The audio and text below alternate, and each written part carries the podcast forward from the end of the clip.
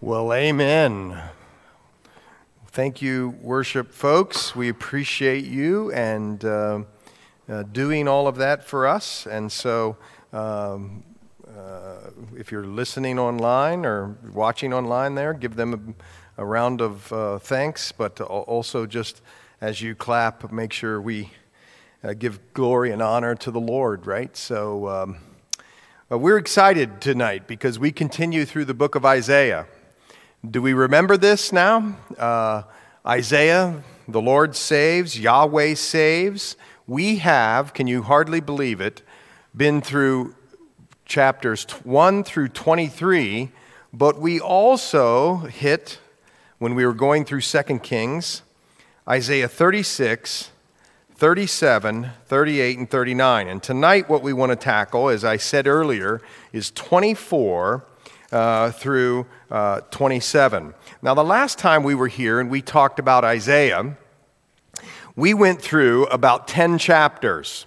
Uh, I think it was 10 chapters, and we went through uh, these burdens or woes that Isaiah was given from the Lord uh, against surrounding nations that had come against Israel or would come against Israel. And now, what's very interesting is um, God gives Isaiah a prophecy or prophecies or a vision, however you want to say it, in which he enlarges that judgment.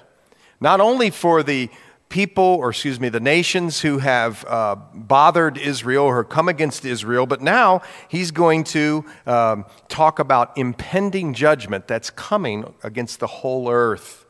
The whole earth. Now, let me remind you of something. Uh, uh, Isaiah here is writing, uh, remember, during the time of those kings uh, Uzziah, Jotham, Ahaz, and Hezekiah, kings of Judah. Those uh, folks, those, those kings, uh, reigned and ruled from about 767 BC to about 642 BC. Of course, uh, Isaiah quit a little bit before that. Or no, no, sorry, 687 BC. Sorry, I got one king ahead. But anyway, so he's from 767 BC uh, to 687 BC is when those kings reigned. And Isaiah prophesied for most of that time in the uh, southern kingdom, remember? And uh, he uh, is uh, uh, uh, an amazing prophet, or this book is an amazing study. This book is an amazing chapter, book of the Bible, 66 chapters. The first section of Isaiah is 39 chapters long. Does that sound familiar? Well, it should because the Old Testament is 39 chapters. And then the second uh, section of this book is 27 chapters. Does that sound familiar? Well, it should, because the New Testament is 27 chapters. And so many people believe, um, uh, you know, or describe the book of Isaiah as the fifth gospel, the one that's contained in the Old Testament. It's such a beautiful book, and we've been studying it. And tonight we're going to get on uh, and go through these uh, four chapters. Now, what, what, what I said earlier is amazing. They're talking here uh, about things that are going to happen even in the future for us. And these things were prophesied in uh, the 700s BC. Now, remember, he was prophesying when Assyria was really bothering the northern kingdom. And in fact, in 722 BC, the northern kingdom, not the southern kingdom, the 10 northern tribes were taken away by Assyria. But he also prophesied about Judah's exile from, or, uh, at the hands of Babylon. And when he prophesied, this is amazing. It was still a hundred years away from the time in which he was prophesying, and it came to pass just as he said. And so many biblical critics uh, think of this and say, uh, uh, think of things like this, uh, see things like this in the book of Isaiah, and think, well, my goodness, this book's contrived or has been uh, written after the fact. And in, ca- in, fact, that's not the case. Um, and that brings me to this point. I want to remind ourselves what, what are we doing here? What's one of the reasons, or what's one of the things that you're going to glean from the book of Isaiah? Well, you're going to glean the grandeur and the majesty of God.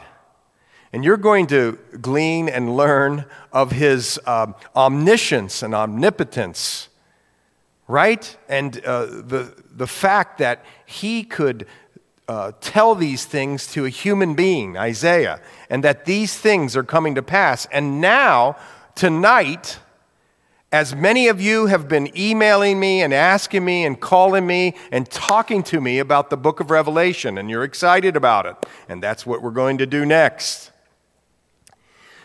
But you are going to love these three or four chapters here.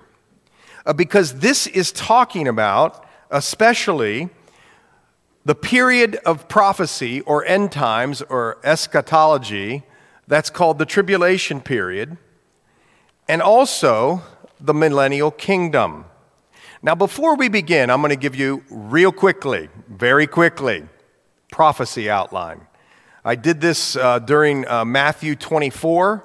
Uh, had several of you come up and talk to me about it. Yeah, you were excited about it. So, uh, recognize that um, we believe in the, um, uh, that, that revelation is happening in the future. It hasn't already happened. There are other um, uh, schools of thought that think that um, revelation has already taken place. We don't think that. We think it's in the future. We also believe in a pre tribulation rapture. We recognize that there are many others in the um, uh, body of Christ that believe in a uh, uh, a post tribulation rapture, a mid tribulation rapture, a pre wrath tribulation rapture. Some don't believe in the rapture at all. And yet you're going to hear, and we'll give you reasons why uh, during the next several months as we continue in Isaiah and the Revelation uh, why we believe in a pre tribulation rapture. But here, here's the outline. Get your notebooks out, get your pens out, and just jot these notes down. The first thing I think you would want to know is you want to, uh, uh, remind yourself of Daniel 9 verses 24 through 27. You want to remind yourself of that uh, prophecy. Uh, go over there real quick, Daniel 9. As we embark upon this, uh, this portion of Scripture, uh, we're going to, first of all, look at uh, Daniel 9, okay? Daniel 9. Uh, I'm having problems getting there, sorry, but I will get there. And there we are. In 24 through 27, it's called the 70 weeks prophecy. Now, I'm not going to go through the entire prophecy, or else we wouldn't get through any of Isaiah. But basically, uh, uh, Daniel here, under the inspiration of the Holy Spirit, uh, talks about uh, 70 weeks um, that are um, uh, for the nation of Israel, right? And uh, look here. Uh, well, let me read it. I can't stand it. Here we go. 24. 70 weeks are determined for your people and for your holy city to finish the transgression, to make an end of sins, to make reconciliation for iniquity, to bring in everlasting righteousness. Have we had everlasting righteousness yet? No uh, to seal up vision and prophecy, and to anoint the most holy one. Know therefore and understand that from the going forth of the command to restore and rebuild Jerusalem until Messiah the Prince, there's seven weeks and 62 weeks. In other words, uh, I won't go through it all, but that's 483 years.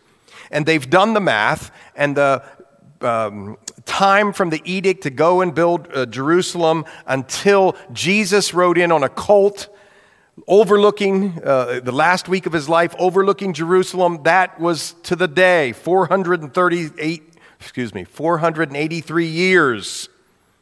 And then you go off into verse 26, and after 62 weeks, Messiah shall be cut off, but not for himself.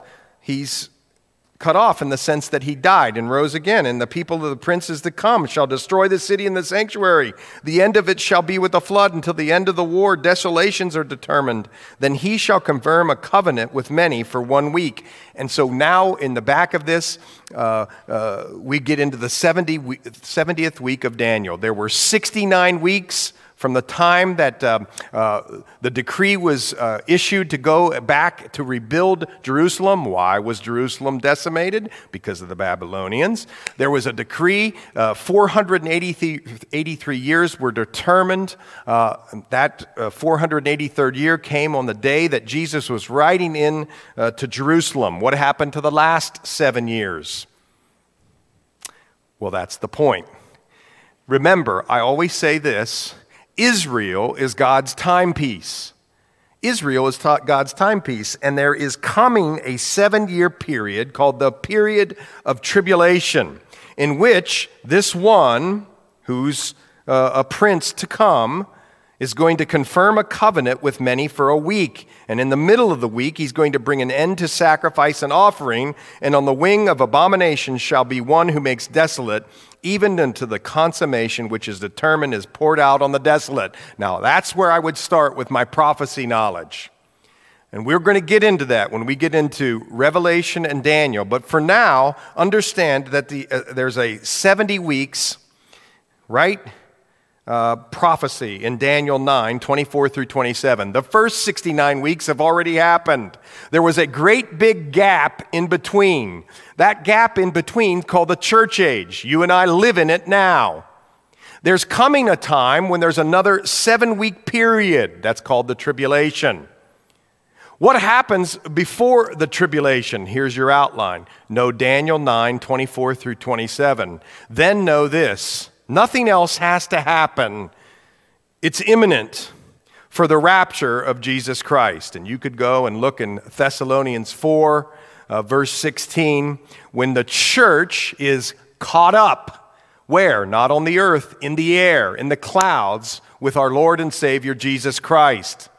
By the way, for those who are taking notes, where do you see that in the book of Revelation? Well, you see the catching up in chapters 4 and 5 of the book of Revelation. That's a picture of what's happening in heaven when, where the church is. And then chapters 9, or excuse me, excuse me, chapters 6 through 19 in the book of Revelation is this seven year period or the time of Jacob's trouble, it's called in Jeremiah, or this 70 week period Daniel 9, 24 through 27. It's this tribulation period. So, what do we have? Know Daniel 9, 24 through 27. Know this we live now in the age of the church.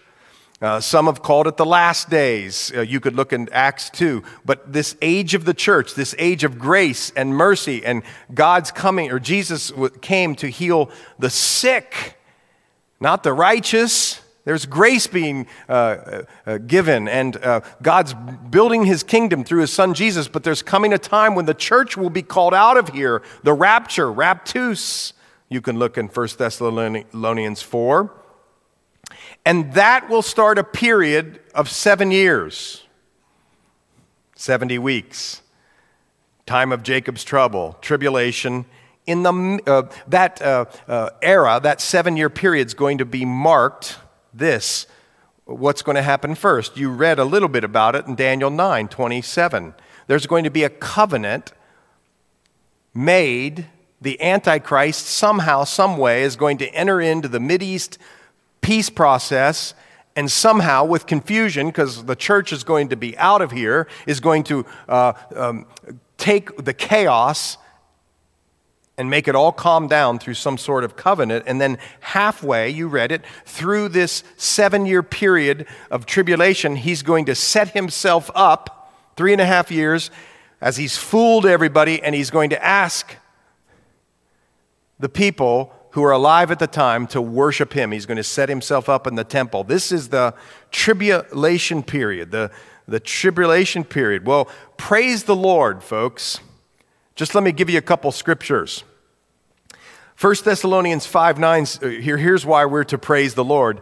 1 Thessalonians 5 9, we're not appointed unto wrath. How about this one? Romans 5 9, we're saved from the wrath to come. Luke 21 36, Jesus said, Pray that you're worthy to escape the seven year period, or well, the period of tribulation, this seven year period. How are you worthy to escape the tribulation because you're a surrendered saint. You've surrendered your life to Jesus Christ, you're washed by the blood, and He's going to come back for you. Thessalonians 4 and take you out before the tribulation starts. Do you get it? That's the next period, and a lot of things happen. There's lots of things happen uh, during the tribulation period.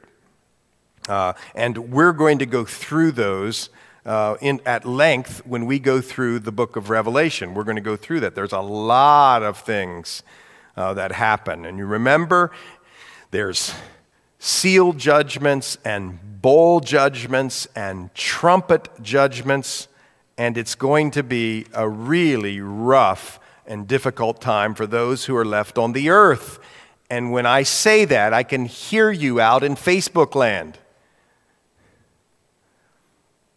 saying, My goodness, that's gloomy and doomy. You see, but the point is, today is the day of salvation. Today is the day of salvation. Why do you think we stand up here week after week asking you to surrender your life to Christ as the Holy Spirit hits your heart? Because now is the time for salvation. You and I and we do not want to go through the tribulation period. Are there ways in which uh, you can be saved during the tribulation period? Yes, but it's going to be way more difficult then. So, what does that make you do? If you start to understand these things through the scripture, what, what, what practical impact does it have on your life? Well, remember at the beginning of this pandemic, we talked about redeeming the time, not wasting the time, redeeming the time. Well, it forces you, or I think it does, it brings you to the place where you want to redeem the time. You want to continue to just worship your Lord because Revelation 4 and 5, the picture of the church in heaven. What, uh, what will we be doing? Uh, and then at the end of the book of Revelation, when we see our Lord in his second coming, what are we going to be doing? We're going to be worshiping. So, worshiping the Lord, that's what we want to do. We, we want to worship the Lord. We want to stick close to his word. Why? So that the Lord can use us why does he use us? I'm not sure, but he does use us to bring many into the kingdom. Now, we don't do the work, he does the work, but he uses us, whether you're in sixth grade or 60 years old or whatever. And so it does this. As we talk about these things, one of the things that happens is you have a heart, a, a, a push not to waste time. I can't imagine folks, in this era with all that's going on. Just going to be honest with you. I can't imagine doing things like this as a Christian. Just can't imagine it. I'll get emails about it, but I don't care. I can't imagine binge watching something on Netflix for a whole weekend. Are you kidding me? Do we have people in our, in our families? Do we have people in, uh, that we love? Do we have enemies around us, coworkers who need Jesus? Oh, there's nothing wrong with watching a movie. Nobody's saying that. There's nothing wrong with watching sports. I'm the sports freak. But it just, it, it, it, this, what we're about ready to talk, to, uh, talk about tonight and then through the book of Revelation, makes you, propels you by God's word, by His Spirit, to go and not waste the time and tell as many people about Jesus as we can. I don't know if you know this, folks. Uh, but there's people that are really hurting right now, and they're scared, and they're wanting to talk about the things of the Lord.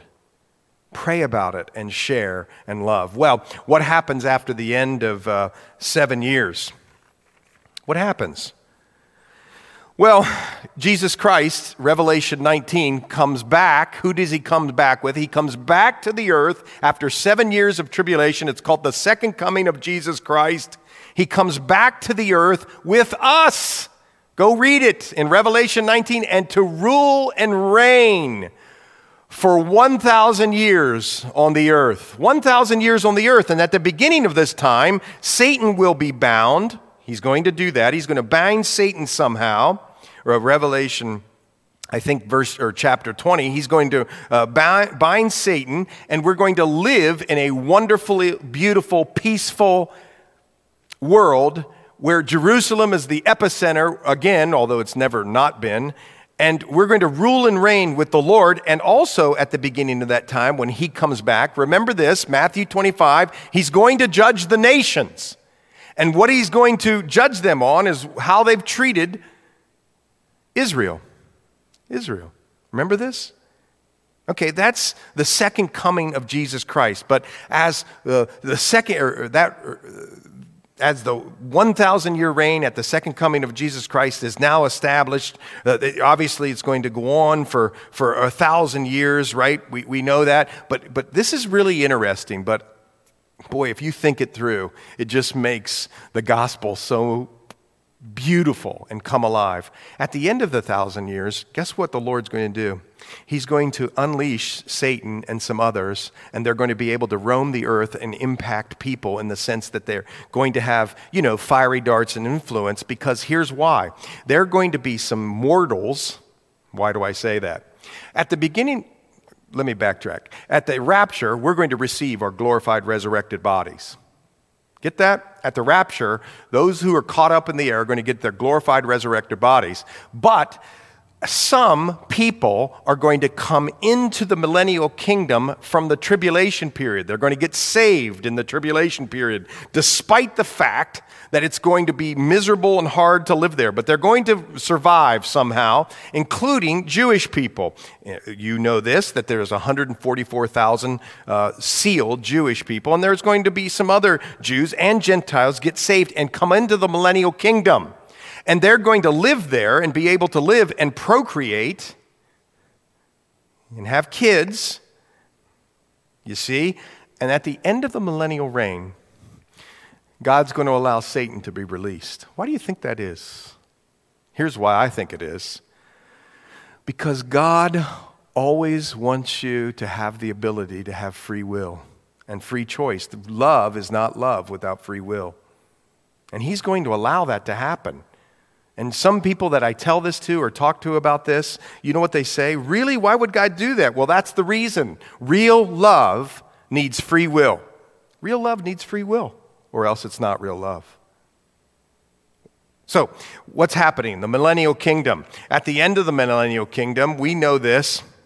Uh, Satan finally is uh, rounded up, and uh, there's the second death. He's thrown into the lake of fire, the eternal uh, separation from God, what's called hell. And then the new heavens and the new earth, or excuse me, the heavens and the earth melt away, Peter tells us, and new heavens and new earth happen. And now you have your entire end times outline.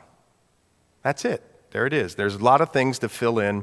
I've been uh, uh, probably uh, not very clear for you. Uh, you're going to just run the tape back or come talk to me, and we are going to uh, get that squared away from you for you because I want you to have an outline as we go forward.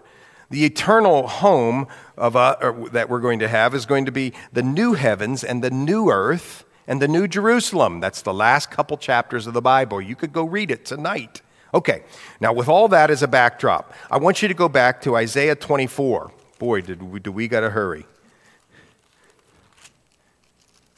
And remember now, we've just had 10 woes against the nations uh, that have come around Israel or uh, Judah, and uh, now uh, Isaiah gets this prophecy, an enlargement of this prophecy, a world judgment. Listen to this.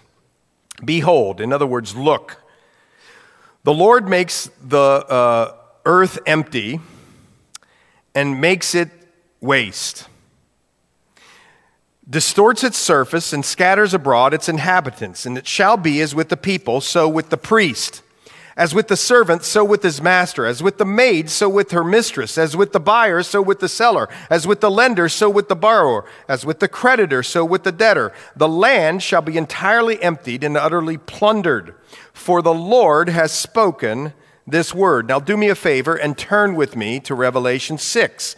Remember, 6 through 19 of Revelation is the tribulation period. Go over with me to Revelation 6 real quick and I want to show you something. Look in uh, verse 8. This is in the fourth seal that was open. I heard when he opened the fourth seal, chapter or verse 7, chapter 6, verse 7, Revelation, when he opened the fourth seal, I heard the voice of the fourth living creature say, Come and see. So I looked, and behold, a pale horse, and the name of him who sat on it was Death and Hades, followed with him, and power was given to them, look at this, over the fourth of the earth to kill with sword, with hunger, with death, and by the beasts of the earth. You catching that? Over the fourth of the earth is killed. This is during the tribulation period. Go oh, with me to chapter 9. Look in verse 15. This is the sixth trumpet judgment, or the angels from the Euphrates. Look in verse 15 chapter 9. So the four angels who had been prepared for the hour and day and month and year were released to kill a third of mankind. Now, come back with me to Isaiah 24. This is no joke, folks. You know, when I read this and I think of what American Christendom has become, you know, ride around in a Range Rover, you know, have just the perfect clothes on with, you know, uh, you know, the, the perfect wife and the perfect children dressed up in all their polo or whatever they wear outfits and there's instagram and we're got all the cds and the lattes and the swirl in the coffee and it's so cool that's what christianity has become that's the image of christianity and we're looking at a time of jacob's trouble seven year period in the future when we're going to be out of here. Praise the Lord. But don't you want as many people as you can to be in the rapture also? Including the people who are right around you who don't know the Lord. What does that make you do? It makes you want to just get on your knees and pray. It makes you want to share the gospel with them. Well, go back with me. That's uh, verse 1. What, what does it mean, uh, all these different people he talks about? In other words, this is going to be a global, worldwide tribulation. It's going to be universal. And here, it doesn't matter whether you're a servant or a master, or a maid or a mistress, or a buyer or a seller. It doesn't matter. No one's exempt for those who find themselves outside of Christ in the tribulation. Are you catching that? And then it goes on it says in verse 4 the earth mourns. This is talking to us about the reasons for this judgment and fades away. The world languishes and fades away. The haughty people of the earth language. God hates pride. If you're out there tonight and you're saying, well, this guy, I don't know, you know, apocalyptic, he's doom and gloom. I wonder too, maybe if there's something in our hearts, your heart, our hearts, our pride that just says, I don't want to believe that because I want to do whatever I want to do while I'm here. Here it says, the haughty people of the earth language or languish, and the earth is also defiled under its inhabitants. Because they, look at this, because they have transgressed the laws. In the Old Testament, it was the law of God, the Ten Commandments, and all of the laws that build up around it. In the New Testament, what's the um, uh, one thing that gets us into trouble? What's, what's uh, the blaspheming of the Holy Spirit? It's rejecting uh, what God has done for us by sending His Son Jesus and having the Holy Spirit come live in our hearts as a down payment into heaven, as a down payment for the rapture, in one sense. And when we reject Him in that way, when we reject reject him. We've transgressed. We've sinned against him. And it's causing or will cause us harm. Look here. Th- these people who, who are, find the, their way into the tribulation, they change the ordinances. Boy, is that so true. That's such a word for America.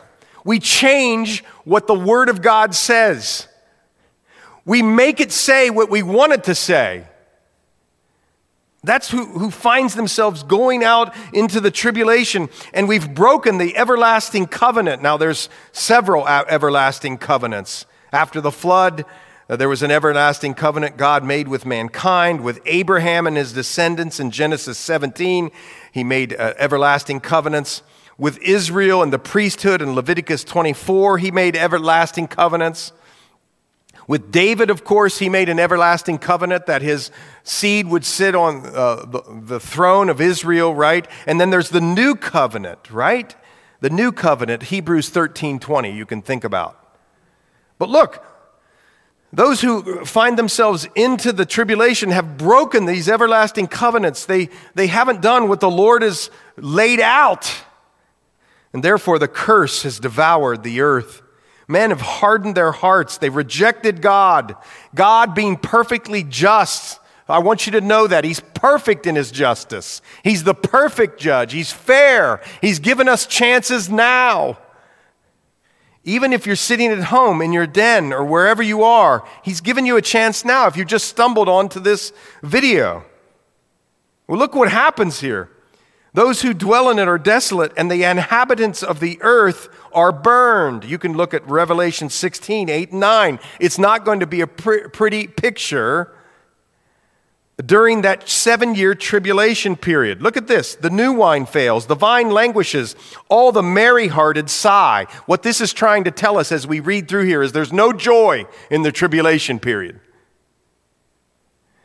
The mirth of the tambourine ceases, the noise ends, that's jubilant noise. The joy of the harp ceases. They don't drink wine with a song. Strong drink is bitter. The city of confusion is broken down, and every house is shut up so that none may go in. There's a cry for wine in the streets. All joy is darkened. The mirth of the land is gone. In the city, desolation is left, and the gate is stricken with destruction. And when it shall be thus in the midst of the land among the people, look at this. God is so amazingly, He's so amazingly graceful and merciful and perfect. And he's the perfect judge. Here he is. He's going to pour out his wrath. I didn't say this, by the way. I should have said this. Time out. In your, your outline, what's the purpose of the tribulation? I meant to say that. Well, the purpose of is to prepare, listen to this, to prepare the Jewish people for their coming Messiah in the second coming. And also to pour out God's wrath on a Christ rejecting world. That's why I've been reading you this Revelation 6 through 19. You see how he pours out his wrath on a Christ rejecting world, okay? But in the middle of that, there must be something. Look at this. They shall lift up their voices and they shall sing. Isn't that odd? Isn't that odd? In the middle of the tribulation period? What would there be to sing about? Well, there's two schools of thought here. Uh, one school of thought is because of verse 16, when they say, I'm ruined, ruined, woe is me, these are people who are in the tribulation, haven't given their lives to the Lord, and they're singing in a sense like a, a lament. And they're singing, Woe is me, I now know the Lord is good, but what can I do now? And they just go off to their destruction. That's one thought. The other thought is there will be tribulation saints, people who come to know the Lord in the middle of the tribulation. Also, the Jewish believers that we talked about uh, earlier. Some people believe this next portion of Scripture are these people in the midst of the darkest of dark times singing out to the Lord. Listen to what they say. They'll lift up their voice, they'll sing for the majesty of the Lord, they'll cry aloud from the sea. They say, Glorify the Lord in the dawning light. Verse. Uh, uh, still in verse 15, the name of the Lord God of Israel in the coastlands of the sea, from the ends of the earth, we have heard songs. Glory to the righteous, but I said, I'm ruined, ruined, woe to me. The treacherous dealers have dealt very treacherously. Fear and the pit and the snare are upon you. You, you get that? It's like you're a hunted animal in the tribulation. That's what it's saying there. It's like you're a hunted animal. And it shall be that he who flees from the noise of the fear shall fall into the pit. In other words, if that doesn't get, if one thing doesn't get you, another thing will. That's what they're saying here. How, how frightful. You ever had a nightmare like that where you can't get away from the harm? It's scary, it's frightening. That's what it'll be like in the, in the tribulation period. There'll be nowhere to run. Keep going. Look up in verse 19. The earth is violently broken the earth is split open. There's a big earthquake that's talked about in uh, uh, the book of Revelation. You could look in Revelation 6, 13 through 14, 18. There's hailstones, massive hailstones that hit the earth uh, during the tribulation. Uh, in Revelation 8, it says the mountains are cast into the sea. You remember that? During the tribulation period. And so when you read this, it's violently broken. It's split open. The earth is shaken exceedingly. The earth's going to reel to and fro like a drunkard, totter like a hut. Its transgression be heavy, and it'll be, uh, and it will fall and not rise again. Ultimately, that's going to take place. I told you this in 2 Peter 3:10. This earth is going to melt away. The heavens and the earth are going to melt away eventually. That's the ultimate fulfillment of this. It's going to melt away, and then we're going to get a new heavens and a new earth and a new Jerusalem. after the 1,000 year reign. Got it down in your outline? Good. Well, look at this. It shall come, verse 21, to pass in that day that the Lord will punish on high the host of exalted ones. Oh boy. Who are the exalted ones? The ones that have exalted themselves, and on the earth, the kings of the earth. Most people believe this is talking about Satan and his hosts, and we talked about that. We'll see more about that as we study uh, uh, uh, Revelation, as ultimately Satan and his uh, comrades are thrown into the abyss, the lake of fire, hell, he's put into. Well, look at this.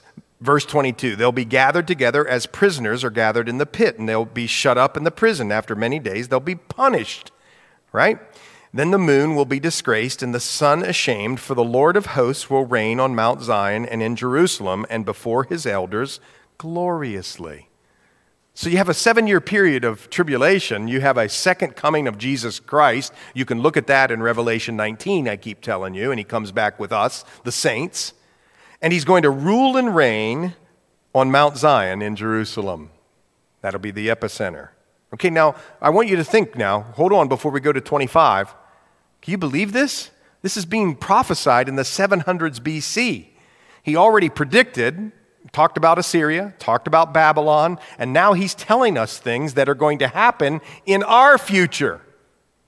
In our future. See, here's the point, folks, as we continue on and as you're watching out there. People are frightened and scared right now. The Bible tells you, as Paul Harvey would say, the rest of the story. You can live confidently in the Lord when you know that the Lord is in control. We all say He's in control, but do we know He's in control? And here we see the rest of the story. Well, look at this. Isn't it interesting that now the next three chapters are going to be praise and singing? Here you have the tribulation period, the purpose of which is to prepare the Jews for the second coming of the Messiah or the appearance of their Messiah, that they'll recognize the Messiah finally. Also, to pour out God's wrath on a Christ rejecting world. But we end up in 23 that the Lord will reign gloriously. And here now it says, O Lord, you are my God. I will exalt you. This probably is a song of praise from the people who were delivered, you see from um, uh, the tribulation period. I will exalt you. I'll praise your name, for you have done wonderful things.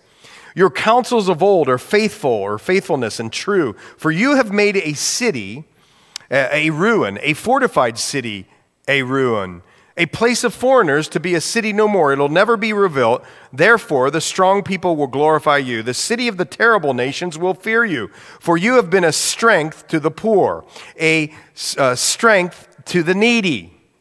You just pray about um, uh, the wonder, excuse me, you praise about the wonderful things Jesus has done. That's what praise is. And we know there's going to be, or this is the way that the Lord's kingdom will be run. He has a heart for those who can't help themselves. You see that here strength to the needy, strength to the poor. Oh man, you're never more like Christ now than when you're a forgiving, serving, loving servant. You're a refuge from the storm, it says in, uh, in verse 4, continuing on, a shade from the heat, from the blast of the terrible ones as a storm against the wall. You reduce the noise of the aliens as a heat in a dry place, uh, uh, uh, as heat in the shadow of a cloud. The song of the terrible ones will be diminished. And in this mountain, the Lord of hosts will make for all people a feast of choice pieces, a feast of wines on the lees, of fat things full of marrow. Now, this is important of well refined wines on the lees, and he will destroy on this mountain the surface of the covering cast over the people. He'll take the veil off the people. You getting that? Why?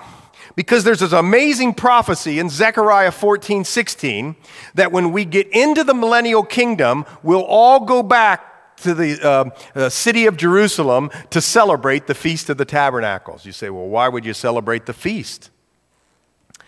Aren't these done away with? Well, to commemorate what the feast symbolizes or means to us. What, what were they doing? They were symbolizing uh, that the Lord tabernacled among them and was with them, and they had booths out in the wilderness, and uh, etc.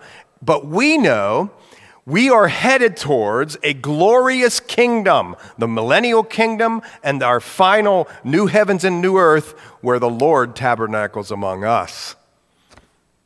Are you catching that? That, that's why in the new heavens and the new earth, we don't need a sun. God is light. Get it? And so, some people believe this is talking here, especially in verse 6, about the prophecy in Zechariah 14, 16, where we, uh, all those uh, in the millennial kingdom, will go back uh, to Jerusalem and uh, celebrate the Feast of the Tabernacles. That's amazing, a feast of choice pieces, etc. And he'll destroy on this mountain, as I read, and the veil that is spread over all the nations. And this, look at this, verse 8. I just want to implore you, if you're watching, if you're hearing this, you don't have to be afraid of death. The Lord took the sting out of death. Of course, none of us wants to, you know, fall out of an airplane or something like that, or be burned in a fire or anything like that. That would hurt, and we would be scared about that. But I'm talking about where we go after we die. We don't have to be scared because the Lord has taken care of it. Look at this. Even all this way back here in verse 8, he says, He will swallow up death forever. Jesus conquered death. And now he's gone into heaven and he's the first fruits of all that's coming behind us. That's us. He swallowed up death forever, and the Lord God is going to wipe away tears from all the faces, the rebuke of his people, who take away all the earth, for the Lord has spoken. And it will be said in that day, Behold, this is our God. We're going to look upon him in the millennial kingdom. We've waited for him and he'll save us. This is the Lord. We've waited for him. We'll be glad and rejoice in his salvation. I mean, when we get to that point, the millennial kingdom, you, you know how you're worried about paying a bill or which are valid concerns or uh, you know, your, your son didn't make prom king, and you, you the parent, uh, you know, you, you, you um, advertised and promoted him as his marketing agent for about four months, and then your son didn't make prom king, and it just bothers you to no end. You know what I'm talking about? Well, see, in the new heavens, in the, or excuse me, in the millennial kingdom, none of that's going to matter. You're going to look back and go, what was I worrying about? oh, you're, you're going to be so happy about salvation. You'll be praising the Lord forever. Holy, holy, holy is the Lord God Almighty. Holy, holy, holy is the Lord God Almighty. Verse 10 For on this mountain the hand of the Lord will rest, and Moab will be trampled, enemies of God, trampled down under him, as straws trampled down for the refuse heap. Right? He's going to, uh, again, it just keeps talking about it. When he comes back, he's going to judge the nations in the millennial, at the beginning there of the millennial kingdom. He'll spread out his hands in their midst as a swimmer reaches. Look at the, look at the, look at the, look at the uh, imagery he gives. As a swimmer reaches out to swim, he'll just bring down all the nations, just cutting through the current. Isn't that beautiful? Together with the trickery of their hands, there in verse 11, the fortress of the high fort of your walls, he will bring down, lay low, and bring the ground down to the dust. Now, here comes a song of salvation. Again, most people believe this is the song of the Jewish remnant that were saved during the tribulation period. Why? Read the first line. In that day, what day? The day that the Messiah reigns. In the land where? Of Judah. In the land where? Of Judah. We have a strong city. God will appoint salvation, even for the walls and the bulwarks. Those are the ramparts, those are the defenses. In other words, the Lord will establish a strong city. It'll be so strong uh, in the uh, millennial kingdom. It'll all be put back right. Open the gates that the righteous nation, which keeps the truth, may enter in. You, look, isn't this going to be beautiful? Oh my. You will keep him in perfect peace, whose mind is stayed on you. We could do a whole sermon about this because he trusts in you. Trust in the Lord forever. You will keep him in perfect peace, whose mind is stayed on you. Remember, we can have peace with God, by the blood of Jesus Christ. But then, Philippians chapter 4, I believe, we also can have the peace of God. And I wonder if Paul, writing Philippians, had this in mind, and God used it. By the way, the next line, this is interesting. For Yah, the Lord, is your everlasting, most of your Bibles is going to say strength. Some places it says rock. This is where uh, uh, the hymn writer, uh, I think his name is Augustus Toplady, wrote The Rock of Ages. This is what he derived it from. Interesting side note. Anyway, for in Yah, the Lord is everlasting strength. He brings down those who dwell on high. The lofty city, he lays it low. And they would know this, wouldn't they? Right? They would know this. They got lofty. The northern kingdom got lofty. The southern kingdom's about ready to get lofty and taken away. And we see that a, city can be laid low by the Lord. He lays it low to the ground. He brings it down to the dust. The foot shall tread it down, the feet of the poor and the steps of the needy. Verse 6. The way of the just, though, is uprightness. O most, isn't that a great name for the Lord? O most upright. I bet no one got that in all the names of the Lord. Raise your hand if you got that in the names of the Lord. Okay, there's nobody in here. But anyway, you weigh the path of the just. Yes, in the way of your judgments, O Lord, we have waited for you. Here, here's, here's what happens in the kingdom of the Lord. Look at this. Look at this. The desire of our soul is for your name. Name in the Bible always means character. I just want more of you, Lord, more of you. Less of me, more of you.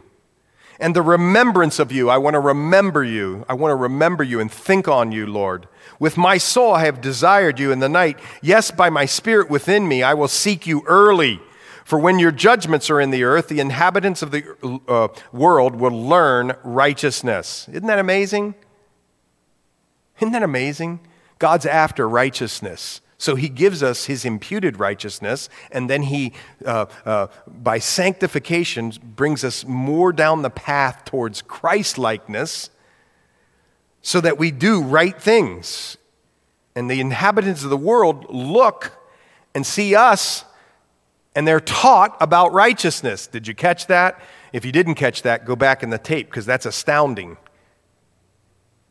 So they learn about righteousness. Let grace be shown to the wicked. Verse 10 Yet he will not learn righteous. In the land of uprightness, he'll deal unjustly, and he'll not behold the majesty of the Lord. Lord, when your hand is lifted up, they will not see, but they will see and be ashamed for their envy of the people. Yes, the fire of your enemies shall devour them. You see, in the, in the tribulation period, it's going to be so much more difficult to surrender your life to Christ and be a Christ follower. I mean, you could get your head lopped off for that. We'll talk about that during the Revelation uh, study. Uh, but, but, so the point is, the point that the writer is making is, man, it's so blessed to be in the millennial kingdom, but how about uh, for us as we look down our outline, let's be ones, again, who surrender our lives now during the church age. Folks, I just have to warn you, there's coming a time of terrible judgment. Seven years of it. And I don't want any of us listening or uh, around this church to be there. I want there to be in heaven with the Lord, ready to come back and rule and reign with Him, according to Revelation 19. Get it? Well, look, keep going with me. Verse 12 Lord, you will establish peace for us for the ones who make it through, you will establish peace for us. That's what your kingdom will all be about. For you also have done all our works in us. Oh my, isn't that beautiful? Just, just look at that. Circle that in your Bible. I'm so glad that God does all our works, or all his works in me and in you. It's so difficult to conjure up good behavior. And yet the Lord keeps working on me from the inside out, not from the outside in. Isn't that wonderful? Such a beautiful scripture. Well, uh, verse 13 Our Lord our God, masters beside you, have, uh, our, our Lord our God, masters besides you, sorry, I read it wrong, have had dominion, over us. Yeah, these people were um, you know, ruled by several nations, right? Have had dominion, but by you only we make mention of your name. Now that's a fascinating thing. hang with me for a minute. you ever been to somebody who gives their testimony, and their testimony really is not about the Lord? You hear in their testimony, but they're bragging about how into sin they were and how dark their life was. It's almost as if like they want to go back and do it and just to like shock you. There's, it's so cool that they can tell you these hard things about their life. And here, Isaiah is saying, I think, even when I have Lord, if anything uh, has been made out of my life, if anything's been made out of my life, I want to say that it was because of you. I don't want to brag on me and what I used to do or anything like that. I'll only mention your name. Well, Anyway, keep going. Verse 14 They are dead, they will not live. They are deceased, they will not rise. Therefore, you have punished and destroyed them. He's talking about the ones who had dominion over uh, Israel and Judah. Therefore, you've punished and destroyed them and made all their memory to perish. You've increased the nation, O Lord. You have increased the nation. You're glorified. You have expanded all the borders of the land. It's like he changes the map. By the way, they gave them, uh, the Israelites, such a great big piece of land, all the way from the Euphrates down to a river down in Egypt. But when they went across the Jordan River in the book of Joshua, guess what they didn't do? Guess what they didn't do? They didn't uh, go and battle and take the land that God gave them to, or God gave, God gave to them, and they still haven't uh, possessed all their land. And that's a great spiritual lesson for us. He wants us to go into the world uh, and uh, claim what is ours in victory in Christ, to, to live a spirit filled life, not a carnal Christian life. And that, again, is a sermon for another day. Okay, here we go. Final push. Verse 16 Lord, in trouble, they have visited you. They poured out a prayer when you're chastening uh, was upon them, as a woman with child is, uh, is in pain and cries out in her pangs uh, when she draws near the time of her delivery. So we have seen in your sight, O Lord, we have been with child, we have been in pain, we have, as it were, brought forth wind. We have not accomplished any deliverance in the earth, nor have the inhabitants of the world fallen. In other words, uh, we haven't done anything, Lord. You have chosen us, and it's been a graceful wonderful choosing these uh, people, these redeemed, are saying. Well, look at this. Again, verse 19. I could go on and on about this verse for a long time. Maybe you're saying to yourself, He has.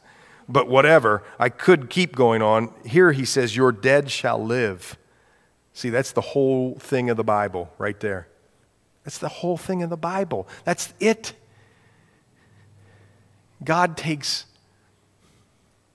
people who are dead spiritually and makes them alive by his grace and mercy. Your dead shall live together with my body, they shall arise. Awake and sing, you who dwell in the dust, for your dew is like the dew of herbs, and the earth shall cast out the dead.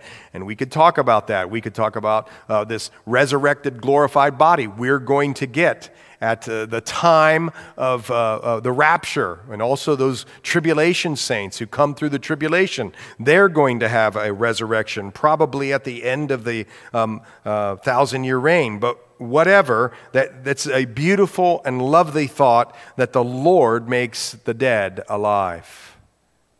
We're not playing games here. It's a matter of life and death. Well, come, my people, verse 20, enter your chambers, shut your doors behind you, hide yourself, as it were, for a little moment. Probably talking about how the Lord protected the remnant, especially the Jewish remnant, during the tribulation period. And many people believe, on scriptures we'll look at, that God's going to provide a place in the wilderness like Jordan, like Petra, and they're going to be hidden and cared for even during the tribulation period. Well, verse 21 For behold, the Lord comes out of his place to punish the inhabitants of the earth for their iniquity. The earth will also disclose her blood, will no more cover her slain. In that day, the Lord, with his severe sword, great and strong, look at this, will punish Leviathan, the fleeing serpent. That's mentioned in Job a couple times, a Leviathan, uh, the fleeing serpent. Leviathan, that twisted serpent. And he, by the way, that twisted serpent right there doesn't mean like twisted up like in a knot or something. It's coiled, ready to strike. That's what that means. And Leviathan, the twisted serpent, and he will slay the reptile that is in the sea. Many people, most people believe um, uh, that this is uh, speaking of Satan. Speaking of Satan, and that God is going to defeat him, and that Satan has known from the very beginning, there in Genesis, first couple chapters of Genesis, that Satan, right, will bruise the heel of our Lord and Savior, but our Lord and Savior will crush the head of Satan and defeat him. And yet he persists and he persists. And here again, there's a prophecy that uh, he will be defeated. Well, here we go. Verse 2. I want you to catch this. It's really perceptive, or re- excuse me, really subtle, and it'll be perceptive if you catch this. In that day, sing to her a vineyard of red wine. Now, in uh, Isaiah 5, we learned that uh, Israel is the vineyard. Back in Isaiah 5, Israel wasn't doing so well. It was kind of a rough song back then. But here, it's clearly talking about Israel, a vineyard of red wine. But then I want you to notice something. It's almost here as if, look at this, look at this. Don't, don't yawn and go away for me. That the Lord is the one singing this song. I, the Lord, keep it. I water it every moment, lest any hurt it. God is singing you know this from Zephaniah that God sings over his people. You realize that? You can go look it up in Zephaniah. Uh, God sings over his people. Some of us in the land of Facebook tonight or wherever we're listening from, YouTube or wherever, feel like you don't matter to anybody. And yet, by the blood of Christ, we come into the family of God, and the Bible tells us that our Lord, his heart, is to sing over his people. Mm. Let that be a comfort to you. Come into the family of God now. Well, here he says, I water it. I water the vineyard. I keep it night and day. Fury isn't in me, verse 4. Who would set briars and thorns against me in battle? I would go through them. I would burn them together, or let him take hold of my strength, that he may make peace with me, and he shall make peace with me. Those who come, he shall cause to take root in Jacob. Israel shall, look at this. You should circle this. Israel shall blossom and bud and fill the face of the world with fruit. In the millennial kingdom, folks, Israel's going to blossom and bud. And you say to yourself, well, I live in, you know, 2020. What's the big deal? I look at the pictures and Israel looks beautiful to me. Yeah, well, it wasn't beautiful for a very long time. It was stripped and desolate. And in the late 1800s, uh, these, the Zionist movement uh, came back into Israel, setting up this prophecy. And before long, don't you know it? 1948, uh, Israel becomes a state. And all through that Zionist movement, guess what uh, kept happening? They kept bu- buying some of the worst land in Israel. And then guess what they would do? They would become experts in irrigation and planting to the point now where they're a major exporter of tulips of fruits and vegetables. They even have, is this wild? I looked it up today on the internet. They even have square watermelons. Square watermelons. Go check it out in Israel. Right? Isn't that beautiful? And so, uh, the land, when you go over there with us, uh, Lord willing, if you go over there with us, you're going to see how beautiful Israel is. And you're going to see some of the uh, technology that allows them to do this. And this says in the millennial kingdom, Israel's going to blossom and bud and fill the face of the world with fruit. Well, all of that's starting to happen already. It's coming to fruition. Well, keep going. Verse 7 Has he struck Israel as he struck those who struck him, or has he been slain according to the slaughter of those who were slain by him?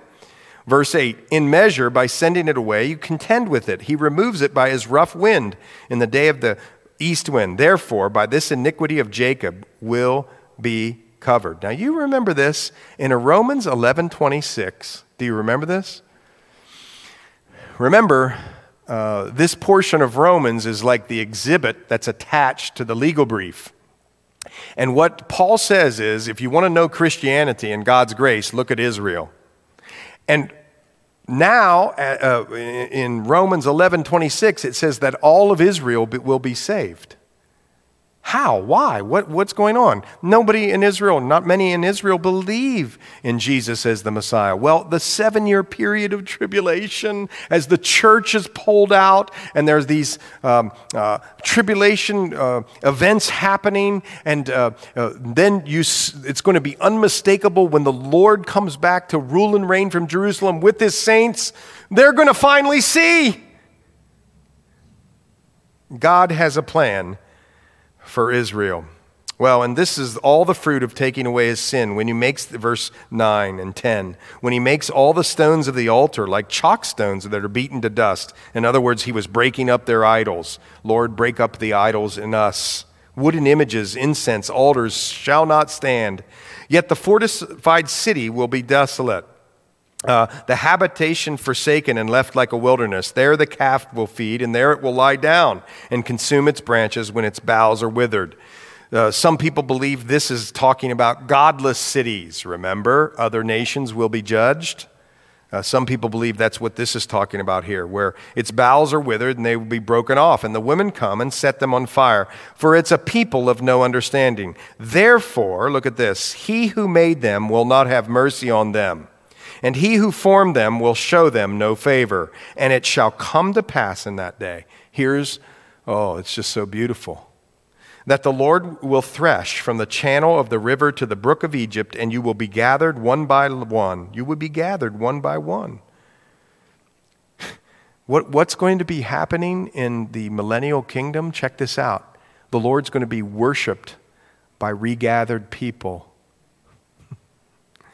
O you children of Israel, end of verse 12, 13, so it shall be in that day. The great trumpet will be blown.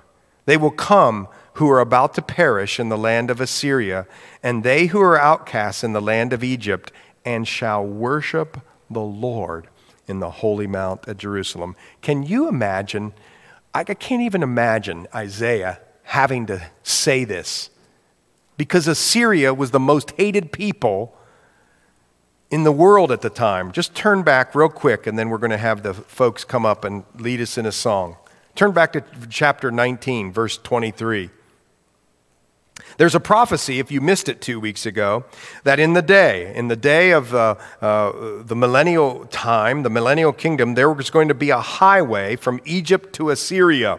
And the Assyrian will come into Egypt, and the Egyptian into Assyria, and the Egyptians will serve with the Assyrians. And now, in the end of our chapter of 27, they'll worship the Lord in the holy mount at Jerusalem. You catching that? Proverbs tells us, folks, a king's heart is like a watercourse, and the Lord can turn it wherever he wants. The king's heart is like a watercourse. The Lord can turn it wherever he wants. Nations the Lord can turn wherever He wants. And if you're sitting here today and you don't know the Lord in a real and saving way, if you don't know whether you're going to uh, spend the Lord or spend uh, eternity with the Lord, uh, you can know that. And the way in which you know that is you admit that you're a sinner. You repent of that sin.